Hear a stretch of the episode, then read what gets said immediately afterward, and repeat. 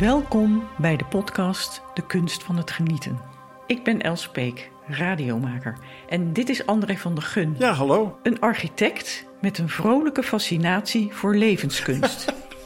Hij is ontzettend nieuwsgierig naar mensen die met hart en ziel gaan voor hun passie. Daarom reist hij heel Nederland door om die mensen te ontmoeten. En omdat hij hun verhalen graag met iedereen wil delen, reis ik met hem mee. We treffen elkaar bij Bagels Beans, de vrijplaats voor koffie, bagels en geluk en sponsor van deze podcast.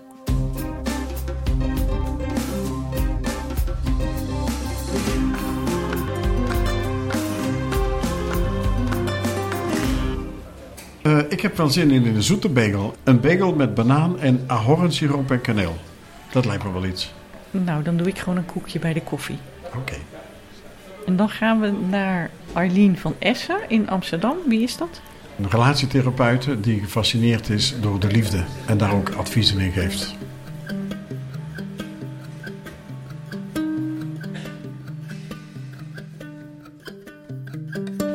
Als er iets gebeurt in het leven, iets positiefs, een doorbraak of iets nieuws, iets moois, dan heeft dat eigenlijk altijd met liefde te maken. En daarom is liefde zo mooi.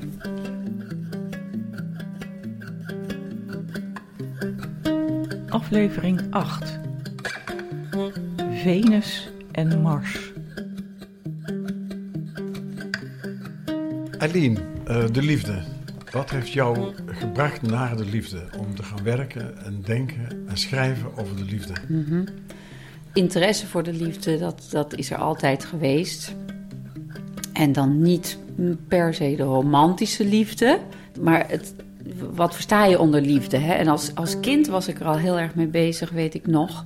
Maar dan was ik bezig bijvoorbeeld met de liefde van God. Want mijn ouders waren atheïstisch, in ieder geval mijn vader. En mij werd verboden om uh, naar zondagschool te gaan. Ik ben opgegroeid in, in Canada. En dan ging ik stiekem naartoe, want ik vond dat verhaal vond ik echt schitterend. En ik weet nog dat ik uh, met mijn Barbie speelde. En dat ik dan met die Barbies, dan vloog ik naar God om met hem eens even een gesprekje te gaan hebben. Dus ja, eigenlijk heeft het altijd uh, een enorme rol in mijn leven gespeeld. En heb ik zelf ook een hele heftige liefdesrelatie gekend, waarin ik ook dat gevoel had van uh, soulmate en ik zou mijn leven geven voor die persoon en zo. En, dus het heeft zoveel facetten. Maar je zegt de, de, liefde voor God, ook waarschijnlijk de liefde voor de natuur of de dieren. Maar je bent toch de liefde met mensen ingerold. Ja, het was niet de liefde voor God, maar de liefde van God. Hè? Zeg maar de boodschap van de liefde. Nou, en dat kun je inderdaad voor alles hebben. Voor dieren, voor, voor de natuur. Kijk, dingen hebben heel veel met elkaar te maken. Hè? Dus ja, ik, weet ook heel veel van astrologie. Dat is natuurlijk een enorm zijpad. Maar als je de, bijvoorbeeld waar de planeten voor staan, hè, metaforisch, maar ook qua energie, als je daarin gelooft, heb je bijvoorbeeld de planeet Neptunus. Neptunus, dat is de vervagende, egoloze energie. Maar dat is ook de energie van muziek, film, kunst, uh, het geloof. Dus dat is grensoverschrijdend. Liefde is grensoverschrijdend. Maar omdat het grensoverschrijdend is, is het ook samenhang. En zo kom je ook weer bij de natuur, dat alles samenhangt. Dat we allemaal van dezelfde energie zijn, dat we allemaal bij elkaar horen. dus, en dat is ook liefde. Als je in de natuur staat en je voelt die eenheid, ja, dat is dan een ander gevoel dan op het moment dat je heel intens contact hebt met iemand of heel bijzonder eh, verbinding voelt met iemand, dat is dan ook liefde, want dat stroomt en dat, dat is woordeloos vaak, maar dat voel je dan gewoon.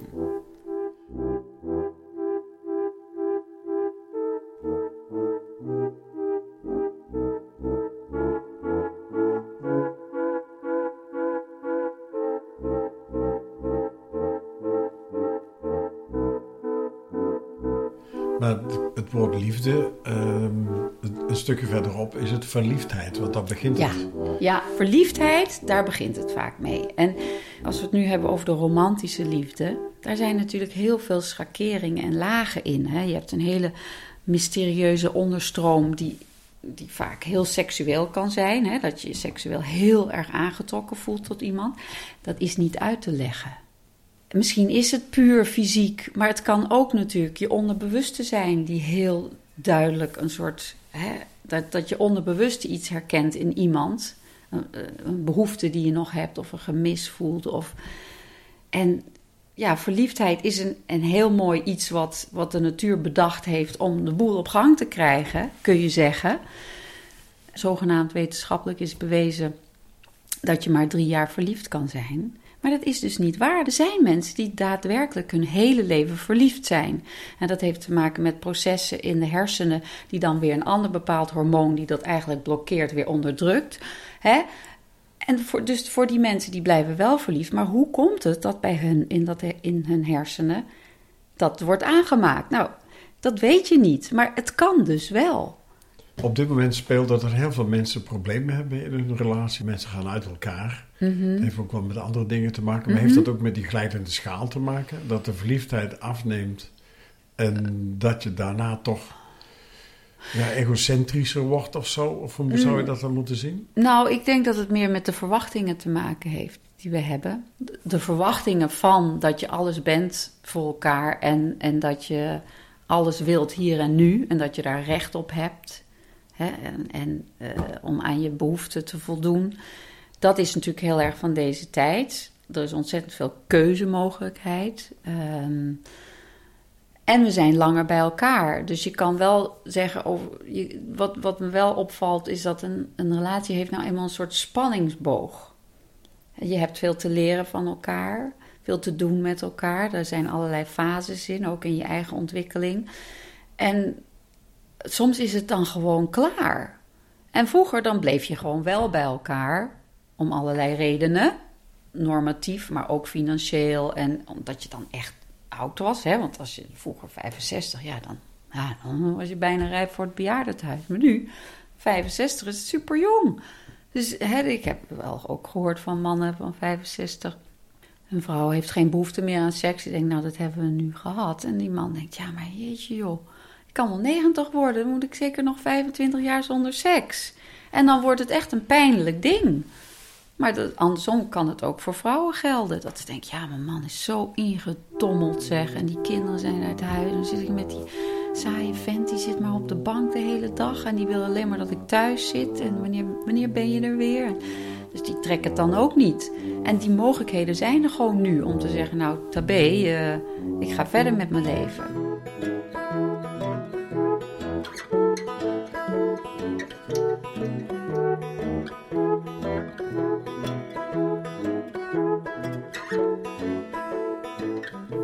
Tegenover dat verliefdheid, waar we net over hadden, Ja. met dating, met Tinder, al die manieren die tegenwoordig gevonden worden Ja. om elkaar te vinden, Ja.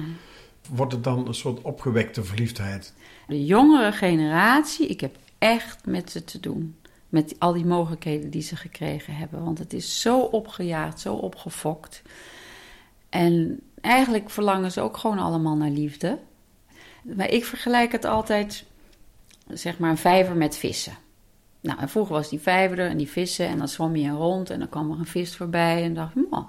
maar dan dacht je er verder niet over na. Dan kwam die vis nog een keer voorbij en dacht je, nou, die is eigenlijk best leuk, weet je wel. En je had gewoon de tijd. Maar nu is die vijver, die, die, die spreekwoordelijke vijver, is zo ontzettend vol. Omdat je kunt, als je wilt, met miljoenen mensen ophokken, hè? Dus het is net alsof dus die, die vissen die schieten voorbij. Hè? Je zit in een soort, als een soort sa- sardientjes in een ton. En die is leuk, oh die is leuk, dus die is leuk. Die ene die voorbij schiet, die ben je alweer vergeten. Die, kan je, die vind je niet meer terug. Want dan ben je alweer met de andere vis. Hè? Dus je- er is geen helderheid meer. Er is geen, zo, zo zie ik het een beetje. Ja, ja. En dus ik heb veel jonge mensen die bij me komen. En dan is het ook, ja, die is wel leuk, maar het is toch niet. En dan komen ze met de lijstjes. Het gras is steeds groener. Gisteren had ik een jongen die vertelde over zijn relatie. En dan gaat het over kinderen krijgen. En dan doet een moment zich voor van zwangerschap. En dan, ja, het is toch niet het moment, weet je wel. wordt het afgebroken. En nou, de, uiteindelijk, door al die keuzes, waar kom je dan op uit? Omdat je steeds aan het tweaken bent dat het perfect moet zijn. En uiteindelijk sta je in een soort wat nu? He, want het, het, het komt nooit helemaal perfect uit. Maar dat soort van, van, van toeval, want je zegt even, even terug op jouw ja. vijver met die vissen erin.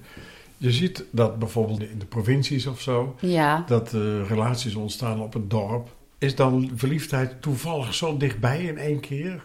Dat is toch wel een godstoeval dat die ene die voor jou bestemd is toevallig ook daar net in dat dorp Ja. woont of werkt. Nee, maar dan zeg je, dan geloof je dus dat die ene voor jou bestemt. Maar dat, dat is natuurlijk onzin. Er zijn heel veel mensen voor je bestemd.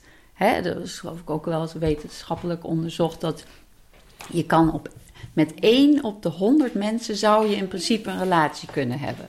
Dat geloof ik niet helemaal. Maar die biologische mechanismen erachter, dat helpt een handje mee. Als je bijvoorbeeld heel veel oogcontact maakt met iemand, dan gebeurt er al iets. Hè? Ik kan me herinneren, dat was, toen ik veel jonger was, toen werkte ik bij als serveerster. Dit is de hond, hè? Die, uh, die heeft ook aandacht nodig. Ja, Ja, nee, ga maar door. Nee, nee, ga maar door. Oké. Uh, ik werkte bij, uh, in Utrecht bij een, uh, op de vismarkt, een heel bekend koffieding. En ik verveelde me te pletter. Ik dacht, oh, hoe kom ik die dagen door? Toen dacht ik, nou weet je wat, ik ga gewoon eens nog meer aandacht aan de mensen besteden. Dus er was er één meneer, die, en, en die kwam heel vaak en ik keek hem altijd heel vriendelijk in zijn ogen. Van, nou, nou, alsjeblieft. En uh, nou, verdomd, na twee weken, ja, ja, Eileen, je hebt een brief gekregen. Nou, een hele liefdesverklaring van die man. Ik denk, waar komt dit vandaan? Maar dat was gewoon omdat ik hem steeds heel vriendelijk in zijn ogen keek, bedacht ik later. Ik denk, ja, dat moet ik dus niet meer doen, want... Snap je?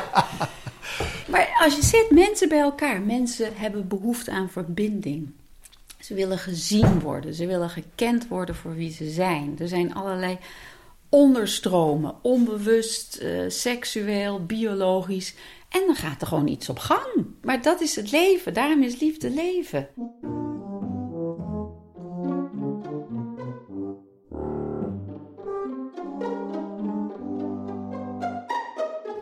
We hadden het over daten, hè? Ja.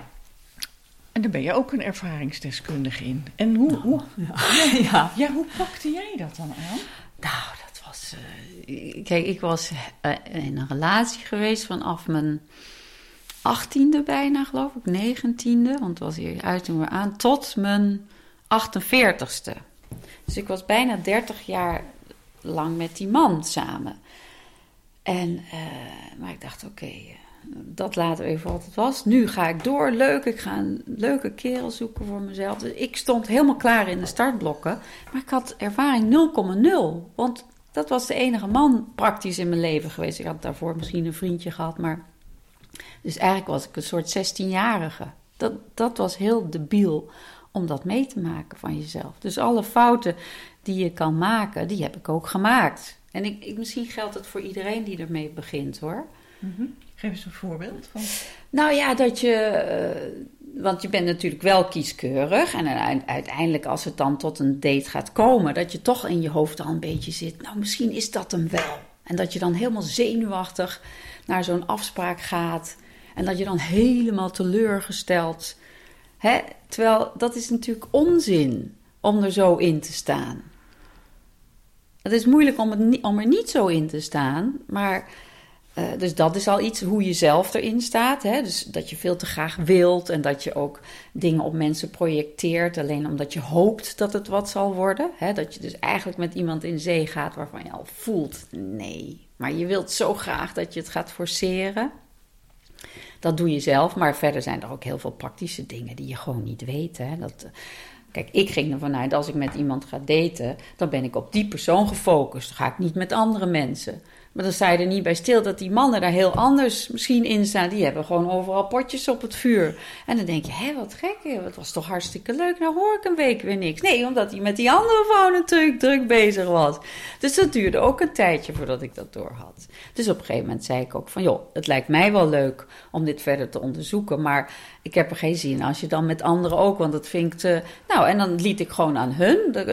Dan zeiden ja, ja, ik vind toch te spannend nu, want ik ben net op de markt en ik wil toch nog heel veel andere vrouwen ontmoeten. Dan zeg ik, nou prima, dan stoppen wij ermee. Snap je? Want ik had ook zoiets van, ja, je moet wel voelen van, ja, dit is het toch echt wel. Hè? Ik wil echt met deze persoon uitzoeken. En als dat gebeurt, dan voel je dat ook. Dus met mijn huidige partner was het ook gewoon gelijk duidelijk. Dus, maar soms, het kost tijd. Dus dat zeg ik ook aan die jonge mensen. Ik had een meisje laatst en ze zei: Ja, ik ben getraumatiseerd door het daten. Ik zei: Hoezo dan? Ze zei: Ja, ik heb het twee keer gedaan. En de eerste keer begon hij te huilen over zijn ex. En de tweede keer was het zo'n teleurstelling. Je kunt niet verwachten, nu gaat het gebeuren. En als het dan twee keer tegen zit, dan houdt het op. Het doet zo kunstmatig aan. Hè? Vroeger, denk ik, dan ging het allemaal vanzelf. Ja. Dan had je het niet over, uh, ik krijg een relatie, nu moet ik even flink aan de slag. Ja, nee, maar dat is ook verschrikkelijk. Maar we worden gedwongen. En waarom is dat zo?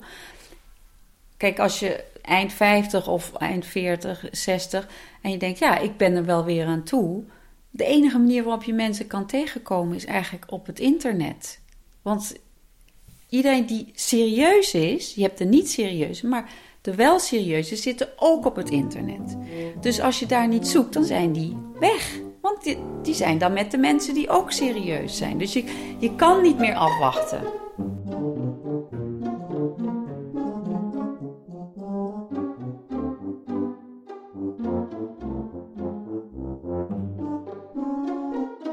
Ze worstelden mee, mannen en vrouwen. Mannen ook hoor. Maar die hebben het wel een stuk makkelijker, maar die worstelen er ook mee. Waarom hebben die het makkelijker? Mannen kunnen altijd jonger gaan, makkelijker. Hè? Die vinden jongen aantrekkelijk. En, en jonge vrouwen vinden zo'n oudere man ook wel aantrekkelijk. Hè? Een vrouw van 25 met een man van 33, dat is echt geen uitzondering. Ze zijn al wat volwassener. Dus sowieso hebben de mannen in die pool veel, veel meer keus dan vrouwen. En je merkt dat bij 30 gaat dat dus veranderen.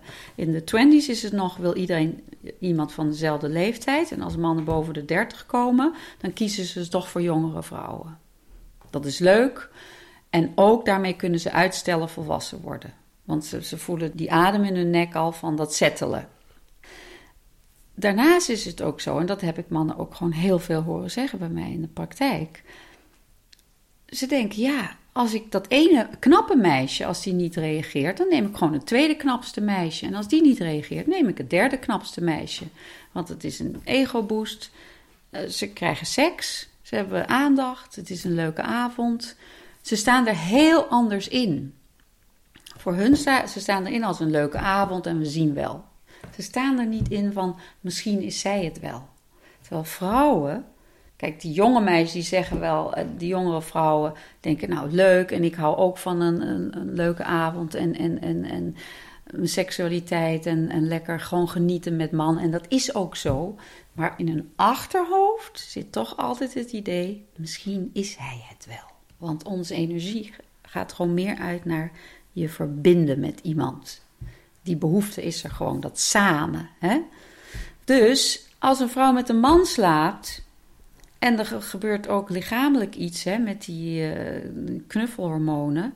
Dan zit ze toch te wachten op dat appje. Dan, dan begint er al iets te stromen. Terwijl als een man dus met een vrouw geslapen heeft, dat was leuk. Nu een stap achteruit. En dan zijn ze halverwege de 40 en dan krijgen ze weer een crisis. Wie? De Die mannen. De mannen, ja. Dan krijgen ze een crisis. Maar dan is er altijd een vrouw van 30 die ze best wil opvangen. Die gaat ze weer redden. Een leuke jonge vrouw of die denkt, ach die arme man, kom maar hier, leg je, schoot maar, je hoofd maar in mijn schoot. Dus in die zin hebben mannen het toch gewoon makkelijker. Die zitten niet met die biologische klok. Ze krijgen gewoon seks. Veel meer dan vroeger. het klinkt ja, André, ja. Is dit herkenbaar voor jullie? Of eenmaal, ik, ik merk hier iets van herkenbaarheid. Nou, herkenbaarheid, dat is niet zo heel goed. Ik vind het aardig om dit zo eens te horen. Want uh, ik heb eigenlijk altijd wel gedacht zo van... ik zou wel eens een maand vrouw willen zijn. Mhm. Hoe voelt en denkt een vrouw? Mhm. Het is meer nieuwsgierigheid van mij. Van oh, waar liggen nou eigenlijk echt die verschillen? Uh, Vrouwen die krijgen op een gegeven moment een kinderwens. Er komen kinderen. Ja, En dan is eigenlijk het kind, dat is haar kostbaarste bezit. ja, En dat blijft het heel lang, denk Ja. ik. Ja. Dus dan is de man sneller geneigd zijn eigen weg maar te gaan zoeken. Want hij is niet meer dat kostbaarste bezit. Ja, heel herkenbaar. Dat hoor je mannen ook heel veel zeggen. Je hebt natuurlijk zoveel lagen in je persoonlijkheid. En het is heel jammer als vrouwen dan, als die baby er eenmaal is, zich volledig fixeren op dat kind en dan eigenlijk alleen nog maar moeder zijn. Dat is heel erg jammer. Maar wat er ook bij komt kijken is, als er nog geen kinderen zijn, dan eh, ben je nog niet elkaars concurrent. Ook niet in de relatie. Dan, dan, dan kun je veel meer elkaar accepteren zoals je bent en je eigen weg gaan. Dan komt er een baby en die vraagt nou eenmaal heel veel aandacht. En voor een vrouw is het ook een natuurlijk ding om de zwakste of de afhankelijkste om er daarvoor te zijn. Maar een man is veel meer die denkt, ja, die baby is dus leuk, maar die is toch geneigd om meer toch nog gewoon zijn eigen gang te blijven gaan. Dat is een soort natuurlijk iets. Eh, dus ik dacht, ja, ik ga altijd op zaterdag naar de kroeg, dus ik ga nu no- nog steeds op zaterdag naar de kroeg. Maar voor een vrouw is dat niet meer, want die denkt altijd meer in de meervoud. Hoe is het voor die, hoe is het voor die? Kijk, een vrouw springt dan altijd in dat gat, want het moet gebeuren. Dus je- wordt elkaars concurrent. Want als jij vrije tijd hebt, dan gaat het af van de vrije tijd van de vrouw. En als de vrouw, vrouw vrije tijd heeft, dan gaat het af van die van jou. Maar man denkt, die gaat gewoon meer door zoals die doorging. Dat, dat is één aspect ervan.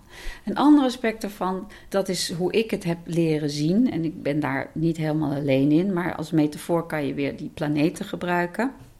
Als je het generaliseert, hè, want je kunt het ook hebben over vrouwelijke energie en mannelijke energie.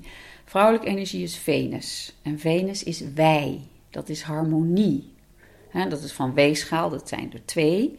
Dus dat gaat om jij en ik. Dus vrouwen zijn altijd meer bezig met jij en ik, met samen. Dat is het ding. Nou, eh, da- dat is deels van onze identiteit, zo denken wij. Dus wij kunnen het heel druk hebben op ons werk en toch zit in ons achterhoofd nog dat idee van, oh die vriendin van mij is jarig, die moet ik even dat of dat. Terwijl een man is veel meer één ding tegelijk en dat kan die ook omdat hij Mars is en Mars is dus ik. Dus dat is, ik vind het, dus het is zo. Ik wil het, dus ik doe het. En daar komt dus kijken, jij bent het meest kostbare bezit. Ik ben het meest kostbare bezit. Maar dat is natuurlijk helemaal niet zo. Maar dat is voor een man heel vervelend om te merken, want dan is die baby er. En, en ineens staat hij niet meer op de eerste plaats. Auw, dat doet echt pijn. Dat is het ego. Dat is net zoals als een vrouw zegt: Goh, ik voel me niet zo lekker. Of eh, ik wil het toch met je hebben over dit of dat. Er komt een emotie. Denk wel: Oh, eh, help, wat is er aan de hand? Hè, man is ik, ego, dus die denkt: Probleem, ik moet het oplossen. Die denkt: Emotie, probleem. Dan zegt hij: Joh, je moet het je gewoon niet zo aantrekken. Nou, zegt de vrouw: Ja, maar je luistert niet, daar gaat het niet om. Ik wil dat je naar me luistert. Denk, nou, hij begrijpt het helemaal niet, hij vindt het ingewikkeld. Hè? En eh, ja, maar jij ook altijd, zegt die vrouw, die kritiek. Dus voor, voor, voor een man is heel gauw emotie, probleem. En erover hebben is heel snel kritiek. En kritiek doet echt pijn. En dan gaat hij al een beetje afstand nemen. En dan, en dan zegt de vrouw: Ja, zie je nou, nou doe je het weer. Net zoals toen. En die komt met een illustratie, want die wil het uitleggen. Want een vrouw wil verbinding, dus die wil begrepen worden. Die gaat uitleggen. Maar haar illustraties zijn voor een man weer kritiek. Haal je nou nog die oude koe uit de sloot? Dat hebben we toen al zo. En dan begin je er weer over. Die wordt gek. Hou op. En die loopt weg. Ik kan het ook nooit goed doen. Hè? Dus jullie zijn heel kwetsbaar. Maar dus als ik het zo uitleg, ook aan, aan paren, en dan is de man altijd heel blij. Die zit hevig ja te knikken, want die denkt eindelijk is er iemand die een beetje begrijpt hoe het werkt. Terwijl je zou denken, nou, het is een beetje een negatief verhaal. Maar de man zegt, ja, ja, zo is het. Weet je wel, eindelijk iemand. Dus, en ik zeg ook altijd tegen vrouwen, zeg, ja, waarom vind je een man leuk? Nou, waarom vinden wij mannen leuk? Nou, hij is gewoon zichzelf. Hè, rots in de branding. Hij laat zich niet zo, ver, zo snel omverblazen. Hij is rustig. Hij laat zich niet gek maken. Ik kan altijd bij hem terecht. Steun en toeverlaat. Nou, heerlijk toch? Waarom is een man zo? Dat, dat kan die alleen maar omdat hij dus anders is dan wij. En je kunt zeggen, ook beperkter. Je kunt zeggen, het is ook een soort onvermogen. Want hij gaat niet aan iedereen tegelijk denken en alles tegelijk in zijn hoofd. Nee, hij denkt alleen, ja, maar dat is toch niet leuk, dan doen we dat toch niet. En daardoor kan hij zo rustig blijven en zo zeker van zichzelf. Want hij, gaat, hij vertrekt vanuit zichzelf in plaats van vanuit ik en de ander. dus de reden waarom wij mannen zo leuk vinden, is per definitie van het feit dat ze zijn zoals ze zijn en dat ze dus anders zijn dan wij. We kunnen niet een man willen die een man is en die ook nog kan wat wij kunnen, want dan heb je alles en dan heb je dus niks.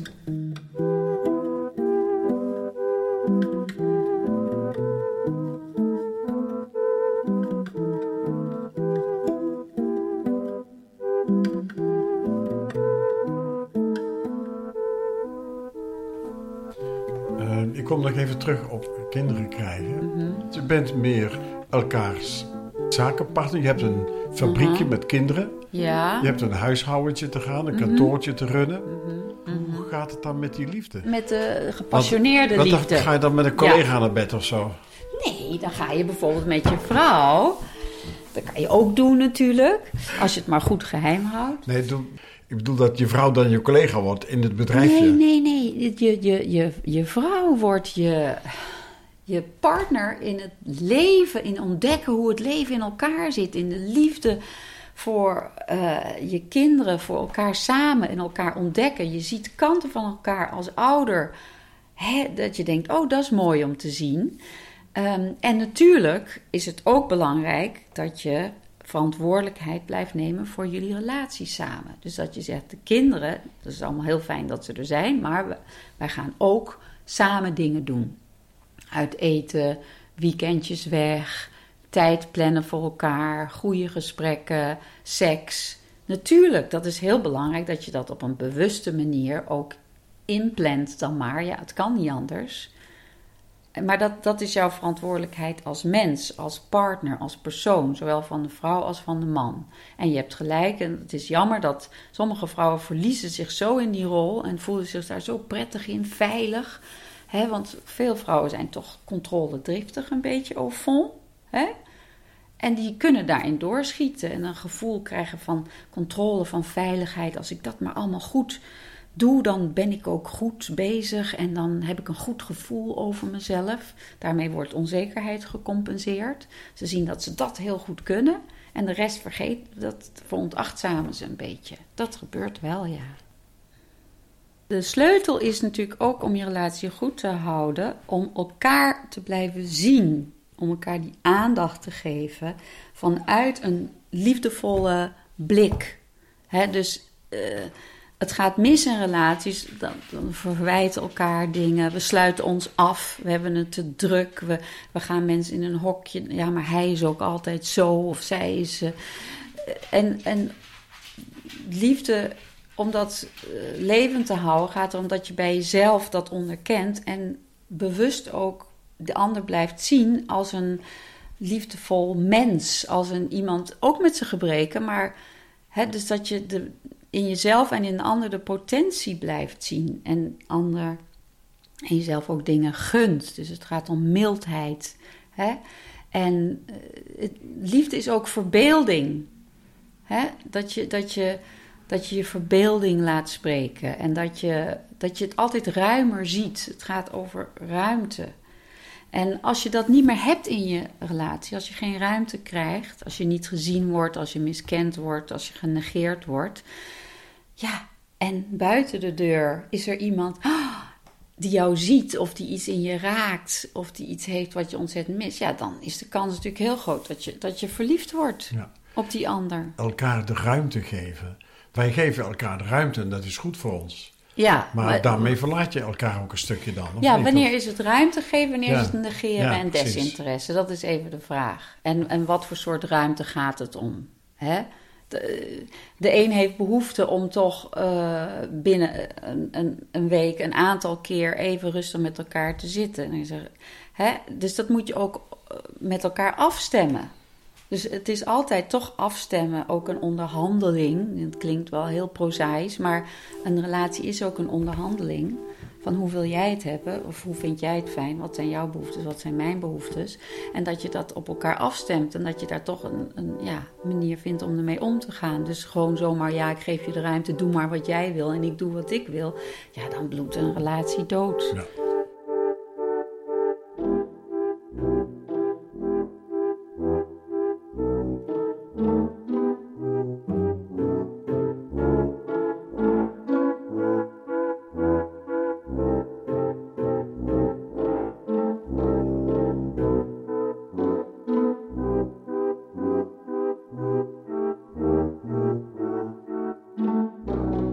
Verschil tussen vriendschap en liefde. Hoe zit dat in elkaar dan? Ja. Nou, voor romantische liefde. Kijk, vriendschap is natuurlijk ook liefde. Hè? Je kan van je vrienden houden. En net zoals een relatie is niet onvoorwaardelijk, dat is vriendschap ook niet. Onvoorwaardelijke liefde is alleen maar tussen ouders en kind. Want een relatie is altijd voorwaardelijk. Er moet een balans zijn. Maar voor die liefde is wel even wel iets, romantische liefde, iets van lichamelijk, fysieke aantrekkingskracht nodig. Dat, dat, dat is wel nodig. Nou, vriendschap is natuurlijk, houdt makkelijker stand dan een relatie. Nou, voor vrouwen is dat ook weer anders. Want vrouwen, vrouwelijke uh, vriendschappen kunnen bijna verliefdheid aannemen. Vooral als vrouwen jonger zijn. Uh, waarin al die kwetsbaarheden en die emotionele onzekerheden waar vrouwen aan lijden ook uh, tot uiting komen. Jaloezie, onzekerheid, bezitterigheid. En vaak in vrouwenvriendschap, als het dan misgaat, dan is het ook klaar. Weet je wel, terwijl dan heeft ze me zo'n pijn gedaan of uh, was zo teleurgesteld. Uh, wij kunnen geen vrienden meer zijn. Terwijl mannen veel eerder van, joh, die gaan ook nooit zo diep in die vriendschappen. Terwijl vrouwen, een vrouwenvriendschap ontzettend intiem zijn. Dat je meer met je vriendin een vriendin deelt dan met je eigen man. Omdat je met een vrouw er veel beter over praten kan. Dus dat is ook weer anders.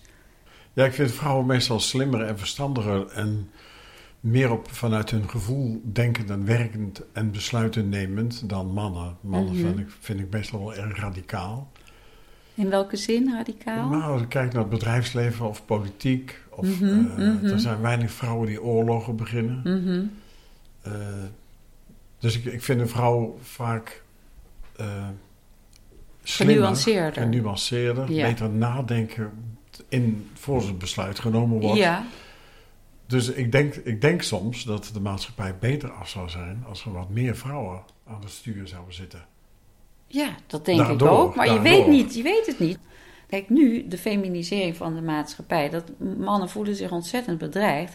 Maar omdat de maatschappij nu zo uh, genuanceerd of zo complex is geworden, dan, dan komen vrouwen ook beter tot hun recht. Hè, want ze zijn prima artsen en nu het hele artsenbestand. Hè, en, de, en dat is precies wat we nodig hebben. Maar als je dan teruggaat naar prehistorie, ja, dan is het toch fijner dat er iemand met een knuppel klaar staat. Misschien om te zeggen: Jij bent een bedreiging, pats. En mannen waren ook gewoon sterker. Dus die. Kijk, man gaat niet denken: ja, is het wel eerlijk als ik mijn macht gebruik?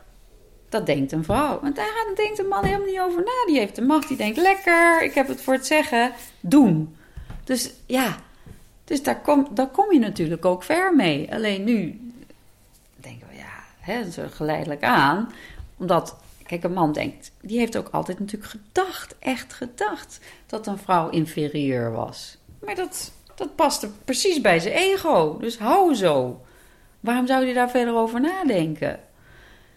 Nou, en daarom is het nu natuurlijk heel bedreigend om te merken dat het helemaal niet zo is. Dat, dat een vrouw misschien, ja, dat ze heel veel kan, misschien zelfs nog wel meer dan een man.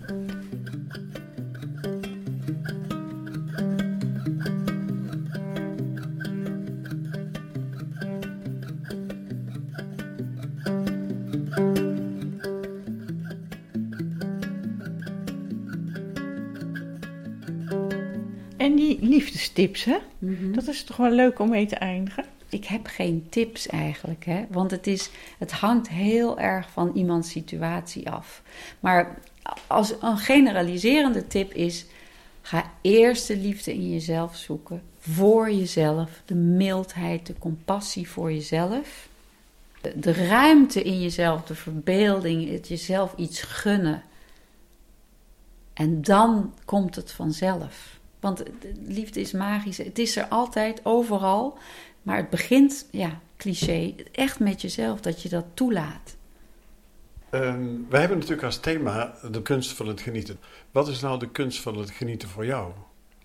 Zoek naar de zin waar je zin in hebt. Ga naar je behoeftes. En vaak voor een behoefte staat een angst. En die angst die beperkt je.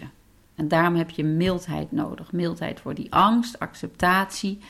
En ga jouw eigen behoeften serieus nemen. We leren zo vaak als kind: uh, je hebt niks te willen. En dan denk je, oh, dat is ook zo als kind. Wie ben ik nou eigenlijk? Terwijl je, je, je behoeftes, je verlangens, of je, dat is je drijfkracht, je motivatie. En dus het gaat om van dingen houden. Al is het iets heel simpels, een huisdier of mooi in de natuur wandelen of met mensen samen zijn. Neem dat serieus. Dat is het genieten. Het je openstellen en in verbinding gaan met alles wat er om je heen is. Op een manier die voor jou past.